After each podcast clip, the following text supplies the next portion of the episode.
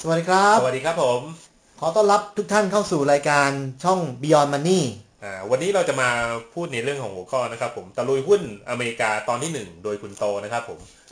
ผมได้ไปเที่ยวเอ่อสัมผัสธุรกิจอเมริกามาช่วงวันที่ 12 ตุลาคมถึง 24 ตุลาคม ความตั้งใจที่ไปเนี่ยนอกจากไปพักผ่อนแล้ว ผมอยากไปสัมผัสธุรกิจจริง ๆ เพราะว่าผมอะลงทุนมาเอ่อ5ปีละเป็นหุ้นอเมริกา ก็เลยเอ่อได้โอกาสไปสัมผัส วันนี้จะมาแชร์ตอนแรกจะเป็นเอ่อธุรกิจรีเทลนะครับที่ผมไปสัมผัสมาทั้งหมด 3 ที่ที่แรกก็คือ Amazon Go ครับผมนะครับทุกท่านน่าจะรู้จักนะครับ อันนี้เป็นเหมือนร้านที่เข้าไปปุ๊บ แล้วเราสามารถหยิบสินค้าพวกขนมปังพวกเครื่องดื่ม โดยที่เราสามารถเดินออกมาได้เลย แล้วระบบที่เป็นเอ่อ artificial intelligence ของทาง Amazon เนี่ยสามารถคำนวณราคาทุกอย่างได้เลย นะครับอันที่สองคือ Costco นะครับ Costco จะเป็นธุรกิจที่เป็นขายสินค้าราคาถูกแต่สินค้าเขาเนี่ยคุณภาพไม่ได้ด้อยเลยนะครับ อันนี้เดี๋ยวจะมาเล่าให้ฟังกับอันสุดท้ายก็คือ Ross นะครับ R O W S อันนี้ก็จะเป็นอีกธุรกิจโมเดลหนึ่งที่น่าสนใจที่ผมจะมาเล่าให้ฟัง ก็งั้นคุณต้อมมีอะไรที่อยากจะ ฟังไหมครับของอเมริกา ผมเผื่อจะได้เสริมมาวันนี้ เอาจริงนะครับ ผมก็เป็นคนหนึ่งที่สนใจในเรื่องของหุ้นอเมริกาอยู่แล้ว แต่คุณว่าต้อมเคยซื้อหุ้นเอ่อไม่ใช่หุ้นเคยซื้อของผ่านเว็บไซต์ Amazon ไหมครับ ซื้อบ่อยครับ หนังสือสมัยก่อนอ๋อจนปัจจุบันก็พัฒนาไปซื้อพวกแก๊จิตต่างนะครับหรือว่า Kindle นะครับใช่ครับตอนนี้ไม่ต้องมานั่งใช่ส่งเอ่อหนังสือหนักๆมานะครับๆถูกต้องครับผมมันก็สะดวกหน่อยอ่านได้ปั๊บใช่เลยใช่ครับผมก็อย่างที่ผมเอ่อแจ้งไว้นะครับ Amazon Go เนี่ย คือภาพรวมของธุรกิจ retail ที่อเมริกาเนี่ยผมว่า Amazon เนี่ยน่ากลัวมากนะครับ เพราะตอนนี้การที่เขาเติบโตมาจากธุรกิจที่เป็นออนไลน์ เขาเริ่มมองการที่มีส่วนผสมของธุรกิจออฟไลน์นะครับธุรกิจออฟไลน์ก็คือธุรกิจ retail ที่มีการตั้งห้างสรรพสินค้าขึ้นมา การสร้างร้านค้าขึ้นมา แล้วให้คนเนี่ยสามารถเข้าไปหยิบซื้อสินค้าได้ อ่าครับผมก็อย่างนี้ครับ ผมก็มองว่าเอ่อในมุมมองผมผมส่วนตัวก็คือ ตอนเนี้อเมซอนเนี่ยเข้ามาครอบงำในเรื่องของพฤติกรรมผู้บริโภคของคนอเมริกันมากขึ้น ไม่ว่าจะเป็นในเรื่องของออนไลน์ สะดวกในการซื้อ แล้วก็ออฟไลน์ในเรื่องของการจับต้องสินค้าได้และเห็นสินค้าโดยตรง ใช่ครับอ่ามันเลยทำให้ผมว่ามันเลยกลายเป็นการช้อปปิ้งที่อเมซอนก็ให้ประสบการณ์ในการช้อปคนอเมริกาใช่ไหมครับคุณโตอย่างนี้ ใช่ครับเขาพยายามเอ่อเชื่อมต่อประสบการณ์ที่อ่าครับผมสมมติคุณต้อมสั่งของสินค้าออนไลน์เนี่ย แล้วคุณต้อมเอ่อคิดว่ากว่ามันจะมาส่งเนี่ยสองถึงสามวันนะครับเขาพยายามอย่างล่าสุดเนี่ยเขาซื้อธุรกิจ Whole Food Market อ่าฮะก็คือเป็นลักษณะเอ่อคล้ายๆบิ๊กซีอะครับครับแต่ผมเน้นขายสินค้าที่เป็นเอ่อสินค้าอาหารเพื่อสุขภาพ แล้วก็สินค้าที่เป็นพรีเมียม ผมไปที่ Whole Food Market มาจะเห็นว่า จะมีตู้ตั้งของ Amazon เลยนะครับอือฮึหมายความว่าคุณต้อมสั่งของจากเว็บไซต์ Amazon ออนไลน์เนี่ยอ่าครับสามารถที่จะมาเอ่อรับของได้ที่เอ่อสาขาของ Whole Food Market ได้เลยโอ้นี่ก็เร็วมากเลยนะคครัรับบทำยังไงก็คือว่าคุณต้อมเดินมาที่ตู้เนี่ย แล้วตอนที่สั่งของเนี่ยมันจะมีให้โค้ดมาอ่าฮะแล้วก็สามารถใส่โค้ดนี้ปุ๊บแล้วก็หยิบของได้เลย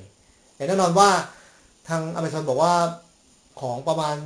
90%สามารถที่จะเอ่อมารับได้ที่ตู้นี้ ของอะไรที่มันใหญ่มากๆนะครับ มันคงต้องเป็นการส่งธรรมดาอยู่ แล้วผมถามนิดนึงแล้วความนิยมล่ะ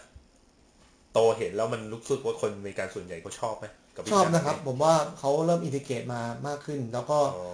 อง่ายๆคือผมว่าคล้ายๆเหมือนเมืองไทยแหละที่ซื้อของอยากได้เร็ว อยากได้ไปเอาของที่แบบอยู่สาขาใกล้ๆบ้านนะครับ ก็เลยเพิ่มความสะดวกในการที่จะเอ่อซื้อของผ่านทางออนไลน์มากขึ้น ผมว่ามันก็เป็นดีเทลมันเป็นไอเดียที่ดีสำหรับดีเทลในไทยนะ ใช่ครับ และเป็นสาเหตุให้ Amazon ล่าสุดมีการตั้งร้านที่เรียกว่า Amazon Go อ๋อ Go นะครับ โอเคครับผม คือร้านที่ผมไปเนี่ยอยู่ที่ Seattle มีทั้งหมดอยู่ 4 สาขาอยู่รอบเมืองเลยนะครับ ร้านเนี่ยจะเป็นร้านที่เอ่อผมเข้าไปแล้วค่อนข้างน่าตื่นเต้นนะครับ ก่อนเข้าเนี่ยมันจะมีแอปพลิเคชันนะครับ ทุกท่านลองอาจจะลอง เข้าไปดาวน์โหลดได้จาก App Store นะครับอ่าฮะเรียกว่า Amazon Go อ่าครับนะผครับมดาวน์โหลดมาปุ๊บ พอไปถึงหน้าร้านเนี่ยนะครับผมเอ่อไม่ต้องซายอินเลย แค่เอาตัวเอ่อมือถือเนี่ยไปแตะคล้ายๆ QR code นะครับ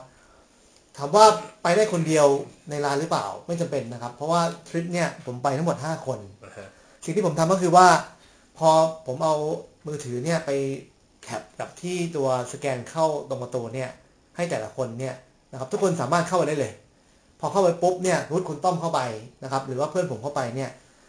ทุกคนเนี่ยมันก็จะลิงก์มาที่บัตรเครดิตของผมอ๋อถามว่ารู้ได้ไงว่าคนนี้กับบัตรเครดิตผม จะต้องเป็นคนคนเดียวกันนะครับ ระบบของ Amazon เนี่ย พอเข้าไปปุ๊บมันสามารถยืนยันตัวตนเราได้จากใบหน้าเรานะครับ ว่าใบหน้าเราเนี่ย คนคนเนี้ยเดี๋ยวจะไปหยิบคุณต้อมเนี่ยจะหยิบสินค้าอะไรอืมให้ชาร์จทุกอย่างเข้ามาใน เครดิตการ์ดใบนี้ของผมนะครับนั้นพอผมเอ่อตื้อไปทั้งหมด 5 คนนะครับ ทุกคนก็สามารถอิสระเลยครับ จะหยิบอะไรก็ได้ครับ แต่ผมก็ได้มีการบอกเขาบอกเลยว่าอย่าหยิบเยอะนะครับเพราะสิ้นเปลืองเยอะครับ พอหยิบปุ๊บนะครับ ทุกคนหยิบผมซื้อไปทั้งหมด 35 รายการครับผมนะครับเขาว่าหยิบนี่คือ คุณต้องหยิบมาเลยนะครับตรงตะกร้าเลยนะครับ ไม่ว่าจะเป็นมุมไหนนะครับ เดินไปร้านเนี่ยสามารถหยิบได้สะดวกนะครับ ผมหยิบทั้งพวกที่เป็นอาหารญี่ปุ่น พวกแซนด์วิชพวกนมพวกเครื่องดื่มต่างๆ นะครับทั้งหมด 35 รายการที่ผมแจ้งไว้ แล้วพอเช็คอินเนี่ยมันไม่มีเคาน์เตอร์ให้เช็คอิน มันก็คือเดินออกได้เลยจากทางที่เราเข้ามานี่แหละ มันจะเป็นที่กั้นแล้วเดินออกได้เลย พอเดินออกไปปุ๊บภายในแค่สามนาทีนะครับ จะมีเมลส่งมาที่อีเมลผม แล้วก็มีการโชว์รายการทั้งหมด 35 รายการพร้อมทั้งยอดด้วยว่าผมใช้เงินไปทั้งหมดเท่าไหร่ แล้วยอดที่โชว์นี่ เอ้ยเอ่อรายการที่โชว์นี่ตรงไหมถูกต้องเลยครับ ทุกรายการเนี่ย ถูกต้องเป๊ะเลยครับ ทุกสินค้าที่ผมหยิบมา ทั้งครอบครัวผมหยิบมาทุกชิ้นเนี่ยถูกต้องหมดเลยนะครับอันนี้คือเป็นประสบการณ์ที่ผมยอมรับว่าตั้งแต่ก่อนเข้าเนี่ยก็เป็นประสบการณ์ใหม่ ๆ ตื่นเต้นว่าเข้าไปแล้วเอ่อเขาจะรู้ไหมว่าเราหยิบอะไรมานะครับ เพราะว่าระหว่างทางเนี่ยผมก็พยายามที่จะเอ่อหยิบระหว่างหยิบระหว่างนะครับ หรือว่าดูว่าลูกผมเนี่ยหยิบอะไรบ้างนะครับ ทุกอย่างเนี่ยก็ถูกต้องร้อยเปอร์เซ็นต์ผมเลยคิดว่า มันเป็นประสบการณ์ที่ค่อนข้างล้อตามกับเอ่อกลยุทธ์ของเขาบนออนไลน์ ที่พยายามลดใครที่เป็น Prime member Prime member อ่าฮะคือว่าเป็นสมาชิกของ Amazon เนี่ยเขาพยายามลดเวลาการส่งเนี่ยตั้งแต่สามวันเหลือสองวัน และล่าสุดเนี่ยในบางพื้นที่ในอเมริกาเนี่ยคุณต้อมสามารถซื้อสินค้าแล้วส่งได้ภายในวันเดียวได้เลยโอ้โหนะครับอันนี้คือเป็นการเพิ่มประสบการณ์ว่า ถ้าคุณซื้อออนไลน์คุณก็ได้ภายในวันเดียว หรือคุณมาที่ Amazon Go มาซื้อของกินเนี่ย นะครับ เพราะว่าร้านร้านต่างๆเนี่ยจะตั้งอยู่ใกล้ๆโซนทำงาน คุณต้อมก็ตอนเช้าก็เดินเข้ามาซื้อกาแฟซื้อแซนด์วิชนะครับ แล้วก็ไม่ต้องต่อคิวเลย เดินออกมาได้เลยนะครับ ไปทำงานได้เลย อันเนี้ยผมว่าโดนมากครับสำหรับ Amazon Go ผมก็ว่าเป็นไอเดียที่ดีนะครับ ก็สำหรับ retail ในประเทศไทย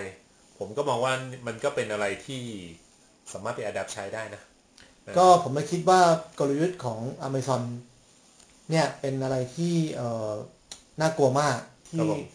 ออนไลน์เขาเด่นอยู่แล้ว ออฟไลน์เนี่ยเขากินมาทั้งซื้อ Whole Foods Market ทั้งมี Amazon Go นึกภาพว่าเขาสามารถสเกลโมเดลพวกเนี้ยไปได้ไม่เฉพาะในประเทศอเมริกา เขาสามารถทำเซเว่นอีเลเว่นได้ทั่วโลกด้วยระบบเทคโนโลยีที่เขามีอยู่แล้วผสมผสานกันดังนั้นผมเลยแนะนำว่าหุ้น Amazon นะครับ ถ้าทุกท่านสนใจแนวทางการทำธุรกิจของเขาเนี่ย ลองศึกษาดูแล้วลงทุนได้นะครับสำหรับการซื้อหุ้นที่อเมริกา วันนี้ผมขอเออตัวแรกนี้ก่อนแล้วกันนะครับสำหรับตัว Amazon ก็ขอบก็คุณครับสำหรับนักลงทุนในอเมริกาที่ต้องการต่อยอดแน่นอนนะครับว่าผมก็ยังมองว่าอย่างที่คุณโตแชร์ในเรื่องของ Amazon Go ก็เป็นตัวหนึ่งที่น่าสนใจ ครับ ก็ถ้าชอบวันนี้ชอบคอนเทนต์ของเรานะครับ อย่าลืมกดไลค์กด Subscribe และแชร์ให้เพื่อนๆ ได้รับคอนเทนต์ดีๆ อย่างนี้ด้วยนะครับ ครับ ขอบคุณมากขอบนะคุณมากครับสวัสดีครับครับสวัสดีครับ